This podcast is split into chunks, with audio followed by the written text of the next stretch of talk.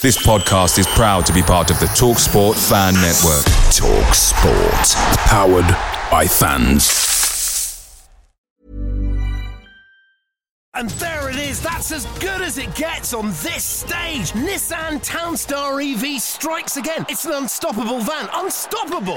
Just fantastic. You can actually see the Pro Pilot technology in action. Effortless parallel parking. It moves with all the confidence that comes with a five year warranty. And with a bench full of all star van experts, there's real strength in depth here. That's all star quality. Search Nissan Townstar EV and visit your local All Star Van Centre to see for yourself.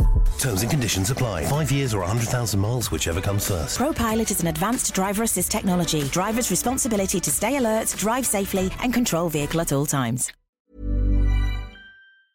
The Talksport Fan Network is proudly supported by Delivery, bringing you the food you love. McDelivery brings a top tier lineup of food right to your door. No matter the result, you'll always be winning with McDelivery. Order now on the McDonald's app and you'll get rewards points delivered too. So that ordering today means some tasty rewards for tomorrow. Only via app at participating restaurants. 18 plus rewards registration required. Points only on menu items, delivery fee and terms apply. See McDonald's.com.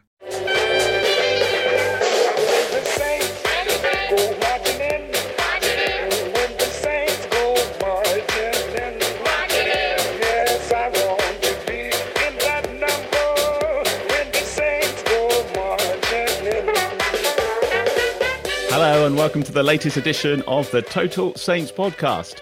This is our weekly get together to discuss all things relating to Southampton Football Club. As always, we're live streaming our podcast on Facebook, YouTube, Twitter, and on Twitch. So if you're watching along tonight, you can leave your comments and your questions as we go. A massive thank you, as always, to our TSP patrons. We couldn't do any of this without you. You can visit patreon.com forward slash Total Saints podcast to find out more about getting involved. And thanks to CB Pod Listener for your review on Apple Podcasts this week. Five stars, nonetheless. Uh, we're honoured so uh, thank you for that. Coming up on this week's pod, there's no shame in defeat at Manchester City. We'll try and find the positives for you. And it's West Ham at home next week, which could be a very significant game for a number of reasons, all of which we'll delve into. My name's Martin Stark, and I'm joined this week by Steve Grant, who's the owner of Saints Web. Glenn Delacour is the writer of the blog League One Minus 10, and Alfie House is the Saints reporter for the Southern Daily Echo. All underpinned by our TSP patrons. This is episode 209 of the Total Saints podcast. Your home for everything Southampton FC. From dedicated Saints insight to exclusive interviews. Live on YouTube every Sunday and available to download wherever you listen to your podcasts. This is the Total Saints Podcast. Now, we all called it last week. Damage limitation was always going to be the order of the day at the Etihad Stadium. 4 0 the final score. Steve, good to have you back this week. It was a tall order, it was always going to be. But how did they do for you? Um, I think it kind of went pretty much as we expected. I mean, if anything, we actually set up in a more kind of positive structure than I, than I was expecting. I I fully expected us to go back to a um, back three or back five or well back ten really. And yeah, no, we, we I mean, you, you look at the. I mean, so I, I saw a graphic at half time. I, I, think it was Jacob that that posted it where which had the the sort of average positions of all our players plotted out, and the vast majority of our players were in the City half. Um, so that that was that was a that was a surprise. But it's I mean I, I must admit, I, I, didn't watch the game this week. It was just, it was just one that I thought oh, I've got. I, I, really can't put myself through it, so I've, I've kind of seen back highlights and stuff. But yeah, I mean, like first half, it, it just feels as if we were, we were, we were okay. I mean, clearly they're they're always going to have a lot of the ball. They're going to create chances, no matter how well you defend them. Because let's be honest, we're not not great defensively. But yeah, we like structure wise, I thought we were we were well organised and yeah, I mean, we, we kept them down to kind of what what you would maybe say is a, a, sort of bare minimum to what you to the amount of chances that you would expect City to City to create against a side like us. Um, second half, we we let it let it slide a little bit. I think certainly early in early in the second half, which I mean, let's be honest, that's been that's been a common problem of ours all season, letting things slip early in the second half. So that I mean that's one thing that's been an issue. And I mean halftime team talks are obviously not doing what they're designed to at the moment. So that's a problem. But at the end of the day, you're playing against playing against a team that's financed by a nation state, and it's you, it's not something that you can compete against. Hmm. Um, it's, it's interesting in a- you in a didn't watch the game. I was offered the chance to work on Saturday, and I grabbed it with both hands because I thought it's going to be better than uh, than watch. Did you see any of the game, Glenn? If you watched the goals? Did you see it last yeah, night? Yeah, I did. Yeah, I saw a fair bit of it. It was, um, yeah, it was. It was interesting. City have got an aura about them now, uh, more so than they had last year. It's the sort of aura that Liverpool had in the 80s and United had under Ferguson, in that teams are beaten before they before the game kicks off now.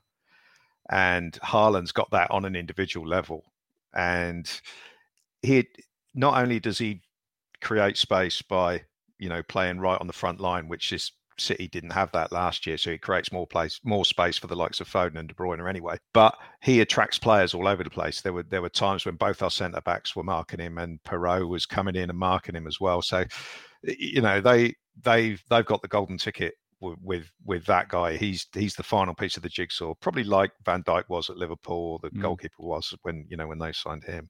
So, I, it's no no disgrace to get beaten by them at all. And, and as Steve said, 4 0 is kind of that. There'll be a lot of teams that do worse than that. I mean, United let in six, Forest let in six. Oh, I don't know what other results they've had, but it, it's it's been ridiculous, and it will carry on that way. But I have a bit of an issue with the way we played the second half because Pep knew what we were going to do. He he kind of knew we were going to go 4 2 2 2 because it gave him problems last year. And he came up with this plan of basically playing three at the back and playing Cancelo as an extra winger. And I felt sorry. If, if I was Kyle Walker Peters, I would have been absolutely furious in the second half that that carried on. I mean, he was like, he reminded me of someone playing whack a mole. You know, he was, he had, he had Cancelo, he had De Bruyne, he had Foden, all playing kind of that side ish, and he was Mm. getting no help. Stuart Armstrong was pressing further up the pitch. And once they got past him, Walker Peters was stuffed. And he was, you know, so the fact that Cancelo set up, he set up two glorious chances for Mahrez in the first minute. He scored the goal himself. He then had a hand in the third and fourth goal in the second half. Both, you know, and each time, no no pressure on him. And they, they were just playing triangles around Walker Peters, and, and I just I, I felt quite sorry for, him, and I would I would criticise the second half for not addressing that because it just it just carried on. You know, it had obviously been the problem at half time. Okay, you're 2 0 down. But, you know, maybe we needed to bring Larios on earlier and play him in front of Walker Peters or play him behind him because City, you know, if you're having success with it, you're obviously going to keep doing it. on, yeah. And we, we just we just didn't react. So I'd I'd point the finger at Ralph on that one. But you know, we we did okay, and I think most of us would have would have accepted 4 0. Bazunu had a decent game. I thought the two centre halves did did relatively well, but it, it it came at a cost in other areas. Um, it's interesting the point Steve made about the you know we picked we picked attacking players in the wide positions. You know, Aribo and Armstrong. You know, I mean, we all know Stuart Armstrong struggles a bit sometimes with the with the with the fitness levels required to chase around for 90 minutes, and Aribo is not a pressing player either. It, that's that's not his game, and he got he got found out on the was it the third goal? He just Mm. let Mahrez go basically. So yeah, there was there were there were some positives from it. You know, we, we kept going. We didn't we didn't capitulate. But then against that, you could say City phoned it in for the last half an hour, like they did against Manchester against uh, Man United the previous week. You know, game's done, and Pep's far too clever to go chasing seven, eight, nine. If he wasn't going to do it against Man United, he certainly wasn't going to do it against us Not against us, no. they've won no. they've won their game happy days so it it was it was okay you know we we can take a bit from it but there's there's certainly things that we could have done better Alfie, you were at the game yesterday. How big was that gulf between the two sides? What did you make of it? all? What were your takeaways? Yeah, absolutely. I mean, I think that that Man City side we're looking at is probably one of the best teams that we'll see. But I don't want to talk too much about Man City. Really, Look, everyone knows how good they are. Everyone expected that result. For me, Southampton they they tried to be brave. I think that's something that was interesting. Like Steve pointed out and- and Glenn pointed out, they started with the four triple two. It caused problems last year. They wanted to be brave. The first half was punctuated with moments where Ralph was urging his players to, to get up the pitch, to play it forward, and they would literally turn around and pass it back to Bazunu again, over and over and again. And he was getting so angry, so frustrated. And I think maybe it's admirable. Maybe it's admirable that he wanted to, to he got the results last year, was going to do it again. Maybe it was naivety. I think something else that was perhaps a little bit naive is the way that James Ward Prowse has been used this year. Of course, there's nothing that Ralph can do about the fact that Romeo Lavia is injured, Oriol Romeu was sold on deadline day, and they haven't got at the moment a competent midfield backup. Uh, Ibrahim is struggling a little bit. Maitland Niles probably not ready yet. But what it does is it means that Ward has absolutely no license to go anywhere. And, and, you know, he's not a player who's a particularly tough tackler. He's not quick across the pitch. What he is good at is, is getting on the ball and, and shooting primarily, delivering the ball around the edge of the area. And, you know, he didn't touch the ball around the edge area once. You know, against Spurs, who are a good side as well, he had that chance, he had the goal, and then of course it all fell apart. But you know, I, I worry that um, I worry it's going to put him off a little bit. I think um, you know he is responsible for his performances, but he will feel there are forces at work at the moment where he's not being able to to put his best foot forward, and I think that could leave a sour taste if he doesn't go to the World Cup. There's a few a few points in there actually, Alfie and Steve. I'd be interested to get your thoughts on James Ward-Prowse because Alfie mentioned it there. We spoke a little bit about it this uh, last weekend actually after the game he seems to be really suffering from a, a, lack of midfield cover he's he's missing romeo isn't he at the moment and it, it, for whatever reason it's just not happening for him so i wondered what what your thoughts are on that right now yeah i mean he's he's certainly missing a player alongside him to do kind of the the dirty work the the stuff that isn't re- as as Alfie said, isn't really suited to his game. But at the same time, he's also not doing the stuff that he's good at and for me, his his performances this season haven't been remotely reflective of the highest paid player at the club, club captain. Um, he's the guy that's ultimately got a in that role. You're you're expected to kind of stick your hand up and and be the one that that kind of drags drags the team through it. And I mean, we saw last season that, that he did it when he had he had competent players alongside him for the most part, and we we didn't we kind of did enough last season. I mean, this this season, his his performances have have been way down. Even even on the sort of back end of last season, where collectively we were awful, he was the one kind of standout player in that. But yeah, this this season's it's not. He's barely got started. Even I mean, even even allowing for the goal at Spurs. I mean, I struggle to think of struggle to think of another game where he's actually where I've I've looked looked at looked back at his performance and thought, yeah, he's he's actually had a good game there. But it's it is what it is. I mean, you it's it's one of those things where how much do you judge on on his own individual position in a team that is clearly so dysfunctional at the moment? Hmm. Obviously, lots to talk this week about Alfie, uh, Alfie about the manager and uh, his job being at risk. I know he was kind of addressing it again. He was asked about it again afterwards. Did his side play like they were playing for the manager to you? You were saying that they were sort of playing back and he was shouting his instructions. I guess when your your back's up against a wall like this, you, you want your players to go out and give their all for you. Was that that the sense that you got yesterday? I'd be lying if I said that was a sense I got because I don't think they were, of course. But that might not necessarily be the manager. I think when you go to Man City, I'd be scared. You know, I'm not a professional footballer, obviously, but I would know that they're all better than me. All 11 players they've got are better than me. They're going to be quicker than me, stronger than me, and you know you can quite easily cave. Uh, you can't say they're playing for the manager, but I don't think that. Well, I don't know exactly. What I can say is when Ralph came in into the press conference after, he was surprisingly smiley. He was pretty chirpy. I think he was he knew the questions he was going to be asked, and he was already sick of them. And he, you know, he had a couple of jabs at questions that he felt were were silly. He made a couple of jokes. He joked about the fact they lost nine 0 went to Man City. Um, he joked about the fact that he's never been asked these questions before. Um, and he didn't look to me like somebody who was going to walk out that room and expect a phone call, or you know, expect to be told that his players don't like him or they don't want to play for anything. But when you look at you, you can see you've got eyes, and, and this, there's no there's no guarantee there that there's any any real backing there. There's no there's no character in the performance, but I think it's just such an impossible task to play at City that you can't really pick those kind of conclusions. So, do we take that game in in isolation, Glenn? Is that the thing here? Do we take that game in isolation, or does it add to the case for, for getting rid of the manager quicker? We we spoke in recent weeks about the I think it was twelve points, wasn't it, from yeah. twenty one games? Three one, wins in twenty one games. One clean sheet in the last twenty one as well. We're seventeenth. Yeah. We played nine games now. So, do we do we just forget about the Man City result, or is it all part of the bigger picture and and, and and it just needs to be done sooner rather than later. Well, yeah, I mean, Manchester City are a fantastic team, as we all know. So, yeah, you you you can write it off, but if you want to be be critical, I've already mentioned the the lack of change at half time, which was desperately needed. That, I mean, that's happened many times before, where something so blatantly obvious is a problem and we've not done anything about it. And big surprise, it's carried on happening. You know, it was another game where we had no idea how to attack whatsoever. It seemed we we've got absolutely obsessed with our work against the ball, and you know, with the ball, there's a, there's an important there's a, another important component which doesn't seem to get talk, talked about is work off the ball. Now, what the work for me, work off the ball is, you know, running into space, wanting wanting the ball, taking a bit of a risk to run forward and be available to to pass to. And we, we just don't do that. Everything is so straight lines with Saints. Imagine, and we talk about Ward Prowse, imagine being a midfield player playing for Saints and you're trying to get you're trying to go forward. Basically, you haven't got anyone to pass to.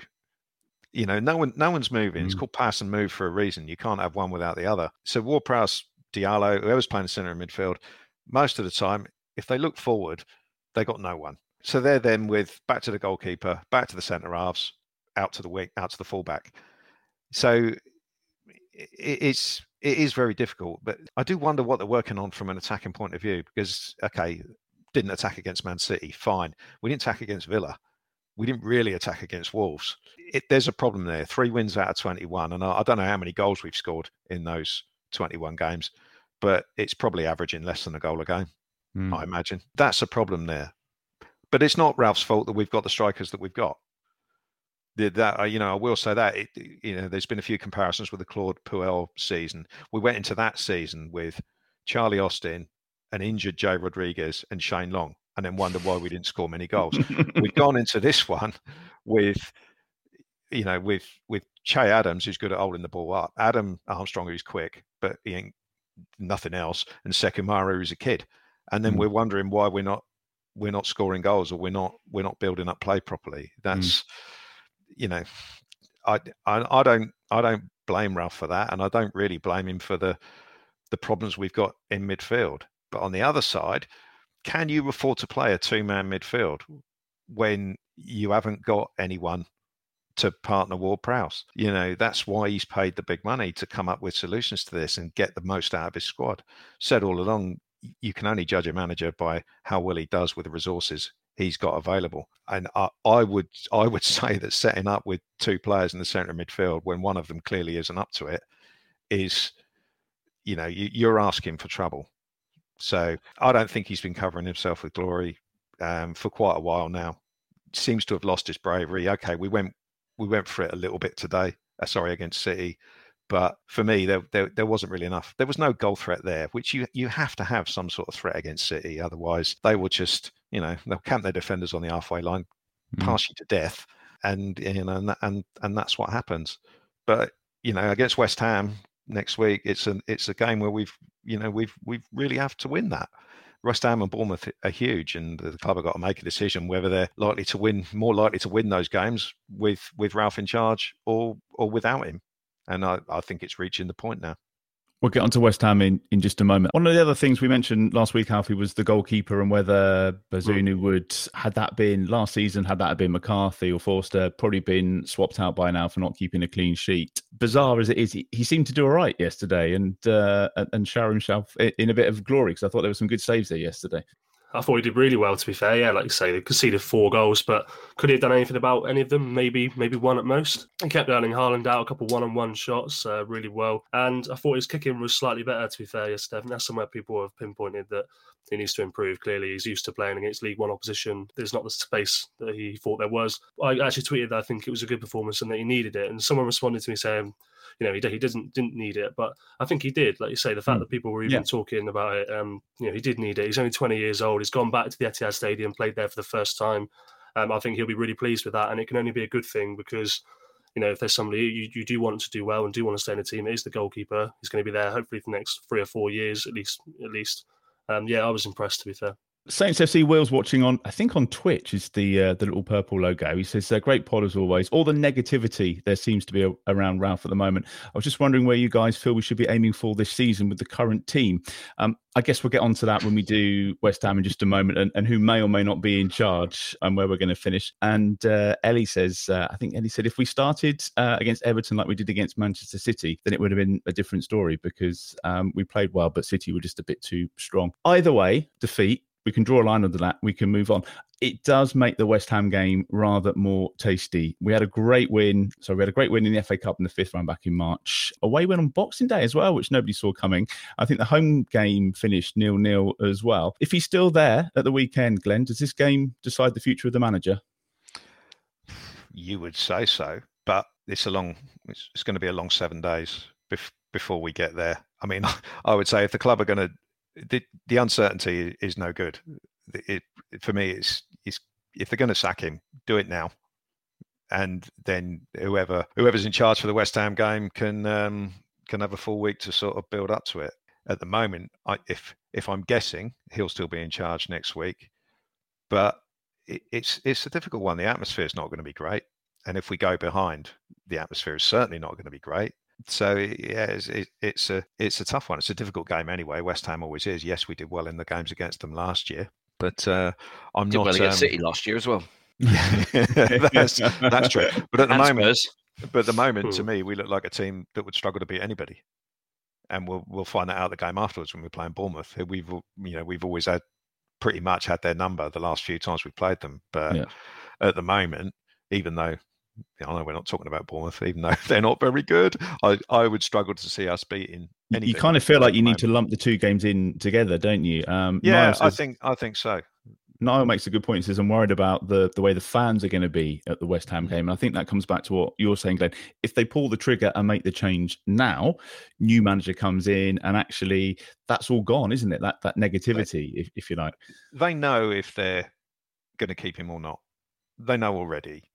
So it, you know, if you're going to keep him, come out and say his job is safe, or if you're not going to keep him, do it now. And and the other thing about that is, is that if they know who they want to be the new manager, go out and get him. Don't you know wait for someone to lose their job. You know, if you want, I don't know, Thomas Frank at Brentford, go out and get him Pay the money. go out go out and pay the money go and do what's what's needed don't you know we we always em- seem to employ managers who are unem- unemployed We've had it done to us enough times over the years, haven't we? Yeah. yeah if, if, you know if that's if that's what they they want to do then go and do it Well, the, the last manager we went and poached um, did all right, didn't he? Nigel Adkins. yeah you know don't don't wait you know okay you you could argue that we talk about bournemouth again they've done really well under gary o'neill caretaker manager you know so maybe there w- maybe there will be a, a, a bit of a bounce but uh wha- whatever we need to do we need to be decisive about it and eh, you know if you if you if you want if you want the fans to be I mean, to be honest, you know, three wins and twenty-one. I, I think the fans have been pretty good. To be pretty honest, it's not been there's not been much negativity. I mean, you you know, you, you have a look at Leicester City Twitter at the moment. It's hilarious. Mm, It's mm. hilarious, you know, and their their run ain't nearly as bad as ours. so, uh, you know, I think the fans have been have been more than patient. But yeah, like with anything, there there there comes a point, and but Saints at boardroom level need to be decisive, and they need to get it done if they're going to do. And there it is. That's as good as it gets on this stage. Nissan Townstar EV strikes again. It's an unstoppable van. Unstoppable. Look, just fantastic. You can actually see the Pro Pilot technology in action. Effortless parallel parking. It moves with all the confidence that comes with a five-year warranty. And with a bench full of all-star van experts, there's real strength in depth here. That's all-star quality. Search Nissan Townstar EV and visit your local All-Star Van Centre to see for yourself. Terms and conditions apply. Five years or 100,000 miles, whichever comes first. ProPilot is an advanced driver assist technology. Driver's responsibility to stay alert, drive safely, and control vehicle at all times.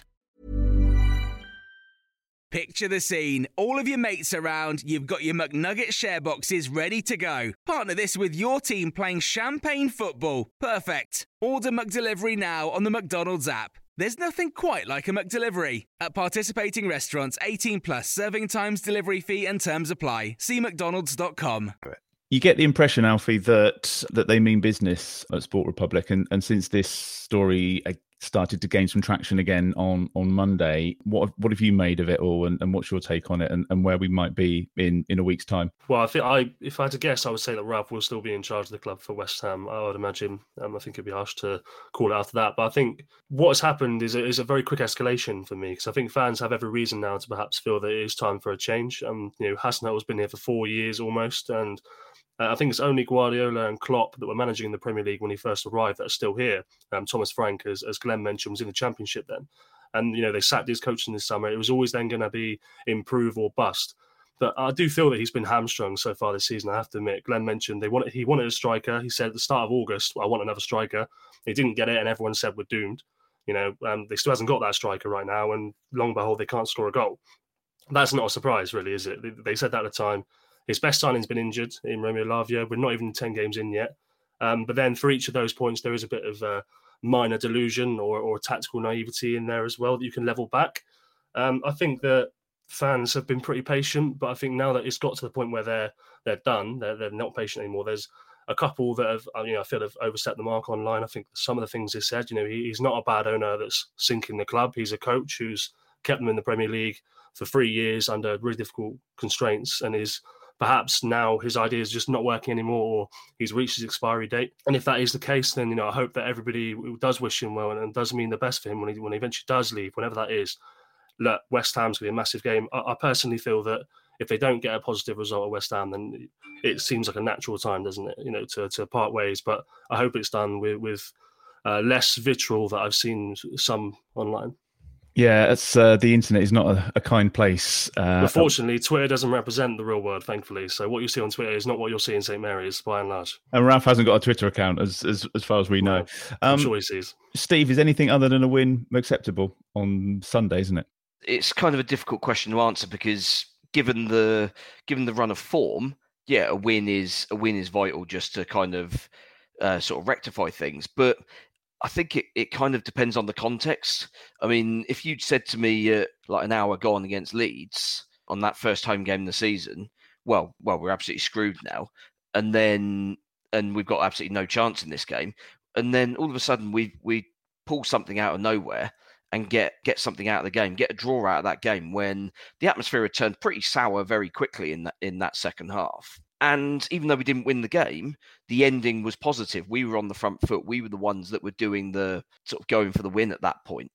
And so, yeah, I mean, if if that sort of situation was was to happen again on Saturday, then I think people would take it in the context of having come back against. I mean, let's be honest, West Ham are still a good team. They've got a lot of very good players. They've had a, they've had a poor start as well, but yeah, it's any I mean, as as we've said before, uh, I mean, apart from like the the real top teams, any any side can give anyone else a game, and we've got got an opportunity there on Saturday. I think that um, with West Ham obviously in Europe, um, sorry Sunday, West Ham obviously in Europe on Thursday. So I don't know don't know how much they've been rotating their players. Possibly not that much because I don't think they've got a particularly huge squad. No. So there's going to be a little bit of tiredness there. Maybe we can take advantage of that. But I think it's got to be a positive performance, um, regardless of kind of the end result. Just for just if you're going to have anything to grab onto at the end of it. There's a couple of good points, uh, loads of comments, as you might imagine, coming in tonight. Uh, Josh says, looking at the quality of our squad, I think he's actually done well to keep us in the league, especially when you think that we've continued to sell players and replace them with ones that are not as good. Uh, I think we probably all agree with that. And uh, unlikely maths makes a good point, Glenn. Um, there's only a few days between the West Ham and the Bournemouth game. Mm. So are they likely to sack him if we lose against West Ham with very little time for a new manager to come in or someone to put their stamp on before Bournemouth? That comes back to your argument of let's just do it now rather than wait. Yeah. If they're going to do it, if they're going to do it, do it now. Do it tonight. Do it tomorrow morning. You know, it, it, these these two games are right on top of each other. I know clubs, you know, in the past have, have they've you know sacked people at all sorts of times. Okay, you could argue there's no there's no good time to do it, but the, the games come thick and fast at, at any point. But you know, international breaks is usually the time, isn't it? When when they've got two weeks for it all to sort of calm down. But there's no international breaks coming up apart from the big one for the World Cup. So, um, yeah, I mean, would it harm us having Ralph in charge for West Ham and then someone else for for Bournemouth? I, I, I don't know really. Um, but I'd, I'd, like I said, I prefer to get it done now if, if that's mm. what they're going to do. Every time Alfie looks off screen, I think his phone's just gone. He's had a text. This is it. It's happening. if you want the unexciting truth, I've got the Man United Everton game on. Sorry. Um, Steve, a word about West Ham then. Just um, you know, obviously uh, we've we've done all right against them in the past. We've had some stinking results against them. I think Antonio still scoring. Declan Rice is doing well. Up to 13th, terrible start. Like you say, they're, they're slightly uh, been a bit distracted maybe with the, the European stuff. What what have you made of their start to the season? Well, I think their their key issue was they like in the past they've spent big money on on individual players that have come in and just haven't suited either the team or the league um, in any way, shape, or form. Um, whereas two of the two of the players they signed back end of the window um, this summer, Scamacca and um, oh god, who's the who's the um, who's the playmaker guy they've got? Paqueta. That's the one. Yeah, Paqueta. Those two players, I mean, judging by their performance against Fulham today, they and sort of what I've seen, what little I've seen of West Ham so far, um, those two look like very good signings. So they've finally spent big money on players that seem to fit, and that's kind of been it's always been West Ham's Achilles heel. They they get um, like I mean, particularly the owners, they get kind of blinded by the they're, they're like magpies really. They get blinded by these flashy, um, flashy new um, shiny things. Decide to go and spend a load of money on players that just they don't need. Um, rather than taking care of the the areas of the team that, that need improvement. And last season they didn't really score enough goals, so they've gone gone and bought a bought a big centre forward who will score goals, and they've they've also brought another player who will create chances for that player. So from that perspective, they've they've done quite well in in the market. I think defensively, there's still there's still issues there. They've not looked they've not looked as solid as they as they did last season. Um, Well, they were in the market for Bednarek, weren't they? well, yeah, which which That yeah, says all you need to know. yeah, basically, it's. I mean, that's that's not a good position to be in, like two days before the end of the transfer window. So yeah, I mean, defensively, they're still a little bit suspect, but at the end of the day, if they're causing enough problems at the other end, then you can often negate that. And if you're doing that, then you're probably going to be quite entertaining to watch as well. So I think, uh, I mean, they're. I mean, let's be honest, West Ham ain't going to be in any in any danger of going down, regardless of their first sort of five or six games. They're going to be comfortably mid-table, um, not a care in the world. Um, they got a central midfielder who's probably going to go for 100 million pound plus next summer. So. So, well, yeah. I mean, good luck getting that fee at the moment. well, yeah. But yeah, it's. I mean, they're they're, a good side, but they are they do blow very hot and cold, and hopefully we can get them on one of their one of their colder days. Okay, can I trouble you for a score prediction, Steve? What do you think? If you're watching along, by the way, put your score predictions in the comments. Are we going to keep a clean sheet? Is the first question, I guess. Um, I mean, no. Let's be honest, we're not.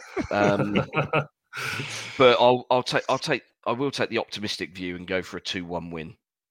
Two one win. All right, uh, Glenn, you called the uh, the four 0 How do you see West Ham? What have you made of them? How do you think we're going to do? Um, as as Steve said, I think that you know they started badly. They seem to be getting it together now. They seem to be getting into some sort of rhythm with the new signings that they've got. They're they're a very good team. They were my. I went on a Tottenham podcast before you know when the season started when we played them and I, I sort of predicted them to make the you know to be the the best bet for a top four place outside Bet, the bet that went down well with Spurs. Did you just yeah, do that? yeah, yeah, yeah. well, I predicted that, and I predicted Arsenal to win all the trophies as well, just for a giggle. But um, because I'm like that. But uh, and I, I still stand by that. What I said about West Ham. I think you know, I, th- I think they're a good side. I think David Moyes is a, is a solid manager, even though he wouldn't be everybody's cup of tea. Mm. Um, it was it was interesting. The knives were out for him very quickly when they lost their first sort of couple of games, but he, he seems to have calmed that down and, and, and got through it. Good side, tough game. It's interesting what Steve said about them being hot and cold because, you know, I think we, we go back to that cup game when we put what was basically our reserve team out. We expected to get smashed in that game, Mm. really, and and we really played them off the park. It was it was a really, really that was kind of like the peak before we fell off the cliff, wasn't it? Yes. Um, played really, really well. that was the last game. I enjoyed. I think.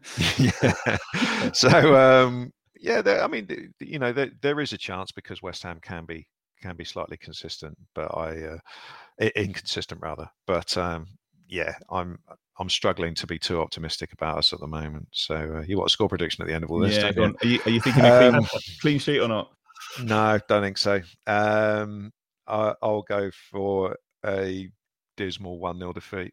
One 0 defeat. All right. Okay. Alfie, I'm going to come to you uh, because you also got the score right um, for Man City. So you're on a bit of a roll me. at the moment. Copied me, copied me, didn't he? Yeah. Um, Um, I'm not going to copy Glenn this time, I don't think. But I think loo- looking back to last season, I think those West Ham games were all really enjoyable for different reasons. I'm, I'm pretty sure the first one at St Mary's was nil-nil draw, wasn't it? But didn't Yes. Antonio get himself sent off in the last minute of the game? Yeah. Have been a- Yeah. I just brought him into my fantasy team, made him captain, and got him sent off. But the Boxing Day game was was really good. The three-two win uh, at the London Stadium. I think we weren't think expecting that, Antonio were we? At all. That was amazing. It was one of my first um, sort of away games where it was. I really felt it, and everyone always told me that that stadium was was gash to watch football in. And but actually, I really enjoyed it. I thought I could hear the Saints fans. The atmosphere was great, and then the West Ham one was an absolute. There's only about twenty five thousand there, wasn't there? Well, about, yeah, because about yeah, half full, wasn't it? Because nobody could get there. that's probably why I could hear them. But and then the, in March, that was brilliant. You know, ten changes, nine changes, or whatever. Everyone was saying, "What's Ralph doing?" You know, chucking the cup away, and it was it was bizarre, wasn't it? I mean, Broja came on and won the game. Mm. Um, my head this time, my head tells me a two-one defeat, and my heart says a one-all draw. You've all followed Southampton for longer than me. Which one should I follow, head or heart? I think one-all. head. Well, I'm, I'm, I'm going to go with one-all. One-all. Yeah, I think that's fair. Right, nice. I mean, I think um, it'd be just on the team selection for um, from this one for Alfie because we've got Bournemouth away, which comes quite quickly after that. He can't afford to rest anybody, can he? This has got to be like your best eleven. Go for it, give it all, and worry about Bournemouth away when it happens. I mean, with all due respect, who would you rest anyway? Who's in glistening form that you want? Well, that's true. Tuesday. Yeah, I did um, when he brought on the subs yesterday, and uh, it was a double change, wasn't it? And it was Djenepo and Elyounoussi coming yeah. on. oh God! And I think I think Elyounoussi will probably return to the team. I think Stuart Armstrong might find himself potentially benched. Um, you've got. Well, I mean, what, what's what's he done this season? Uh, not been great. The the thing that Armstrong brings is the is that energy and the link between midfield and attack, and I mean, every game I've I've watched him play this season, there's been zero energy from him, and it's I I don't is he is he injured and he's kind of playing through it, which would be very unlike him, because um, usually usually it doesn't take much for him to miss three or four weeks.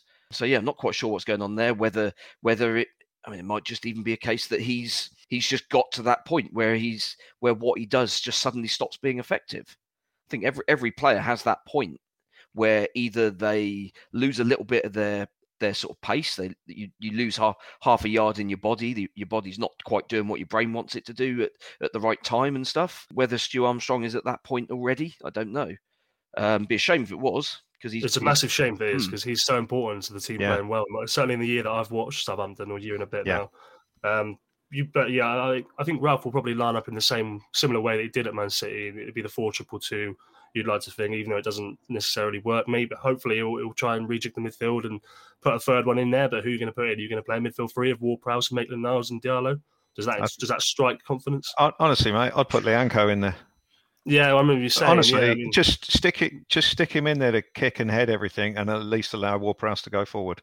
Mm. If the other two aren't up to it, and couldn't, similarly, couldn't similarly, go much worse, really. Could similarly, up front, I'm almost at the stage where I'd put Theo Walcott up front with hmm. Adams.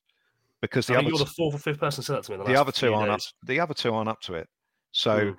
you know, what instead of paying him a fortune to sit on the bench with and be the ninth substitute with no chance of coming on, he's probably got less chance of coming on than McCarthy at the moment. It, it, so it seems it's just an utter waste of time. Does he ever even warm up? But you know, we're not we're not scoring any goals. We're not stretching teams in behind. And as I said, the other the, the other two forwards apart from Adams don't offer very much at all. So I, I would seriously consider putting Theo Walcott up front.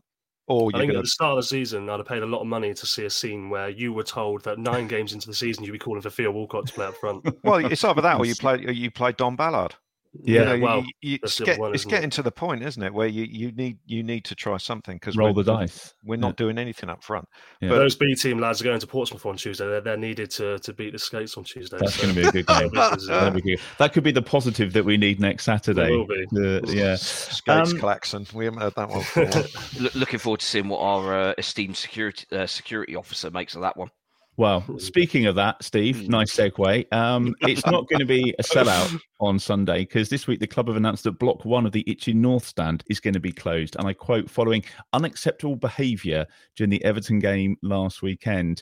Now they went on to say that um, a Premier League matchday report found that 27 missiles have been thrown across the segregation line by both home and away fans. It said uh, season ticket holders in that area all got sent an email this week. Um, they're going to be moved to Block Two, and they're going to put in extra CCTV. Steve, do you want to start on this? How's it been allowed to, to get to this? How long um, have you got?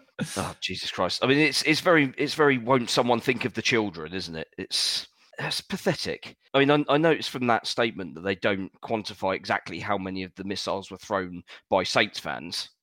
Um, they just said, oh, 20, 20 exactly 27. So they've obviously home, spent the home t- and away, yeah. They've, they've spent the time going going through all the CCTV which they have in HD. They've by as Premier League and FA regulations, they've got to have um, high definition CCTV that can identify anybody within their seat. So they've got the they've got the means to do it, and yet they've decided that rather than Um, so they've spent their time obviously counting that there were 27 missiles thrown in either direction. A, they've not told us how many were from the home fans, because let's be honest, if there were a majority from the home fans, they would have said so. And B, they've they've decided, well, we're just going to blanket blanket sort of punish everybody in that block rather than do their job and go through and pick out the individuals that are that are the offending. offenders. Yeah, that can't be difficult. I mean, there's how I mean, how many times do we read in in the papers that a fan of a club has been um, uh, issued a banning order because of being found out on CCTV to have done something, Mm. whether it's throwing a missile, making a making a gesture, um, shouting something racist or discriminatory or, or whatever. And it just feels like it's either the club has has basically decided this summer because they didn't. It, I, I don't think they allowed anybody to buy a new season ticket in block one this this summer. Only those that were already there were allowed to renew. It was certainly reduced capacity, Um, wasn't it? Yeah, said. and they've um, so they've they've clearly had had their sights set on this block for quite a while for whatever reason. But at the end of the day, there would be far fewer incidents in that part of the ground, blocks one, two, one, two, three, and four, if the club actually did their job and followed their own ground regulations by preventing away fans getting in the home ends. I mean, how many times have we seen on social media in the last? Well, I mean, the last I mean, however many number of years, going back ages, there's always away fans that that get tickets in the home end, whether it's through a friend of theirs or literally just because it's been on general sale and they've they've been allowed to register and, and buy a ticket. And yet the club doesn't do anything about it. I, I, I struggle to remember the last time an away fan in the home section was frog marched out of the ground um, because they were identified. And it's these people that that actually cause the issue because when they get identified, the stewards do nothing, and then the people stood around. Someone who's probably had a, had a few drinks and is feeling brave suddenly starts having a pop, and it all it all then escalates. And Didn't the club? Wasn't there an incident last year as well where the club had sold an executive box for a game to I think it was Newcastle. Oh, this always happens. Yeah, The- so they- the, the the executive boxes behind those those blocks in the Itchen end. Because it's good money, presumably. Yeah, They get what, always- 10, always 10 12 grand for one of those? So Yeah. if you if the club is prepared to take, you know, is prepared to take their money, they know there's a risk that they're willing to accept. Yeah. You know, to do that. So don't moan at the consequences when when they happen. You know that. So that that one that one was strange to me. But I mean, I sit in the family bit, so it's not so bad. Occasionally, you like when you play the Man United to this world, you see kids in United shirts, but obviously.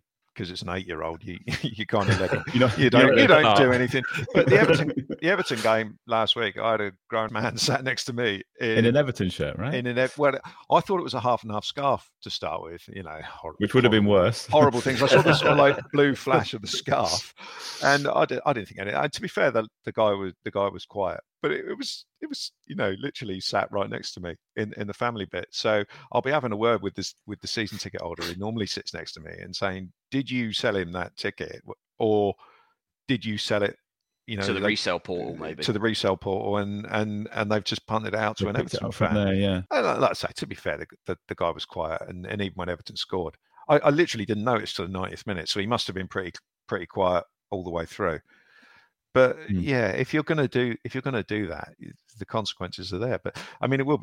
The, I didn't. I wasn't fully aware of the CCTV that they they, they have to have, and I I totally agree with Steve's point about it's, it's punishing everybody rather than the individuals concerned. It's going to be easier to spot now because they're going to need better missiles to fly over the block of empty seats. So Um, um, I know The is, you- block, block block one is obviously absolutely tiny because it's wedged right in the corner, isn't it? Yeah. So yeah, there's you've you've actually probably only pushed people like ten yards away. Yeah, it's a horrible place to sit as well. Yeah. Alfie, I know you ran this story this week. Do you think it relates a little bit to the football on the pitch? It just it seems to be a bit more of a heated season as well. Things aren't going well on the pitch, so things don't go well off the pitch, do they? No, I don't think that's I don't think that's fair. To be honest, I think um, the Premier League this season have introduced harder guidelines, haven't they, as a part of a, a nationwide campaign, and this is purely um, a response to those. I feel in many ways. The, I think it's difficult for me to comment on it because you know, I know the club are probably trying their best and, whatnot. I can only say what I see, and I agree with Glenn and Steve. I, I always see sat in the media area, uh, home shirts dotted around every every now and then. Um, against Spurs last year, it was an entire block of and I say away shirts, sorry, away shirts, a, a block of away uh, fans.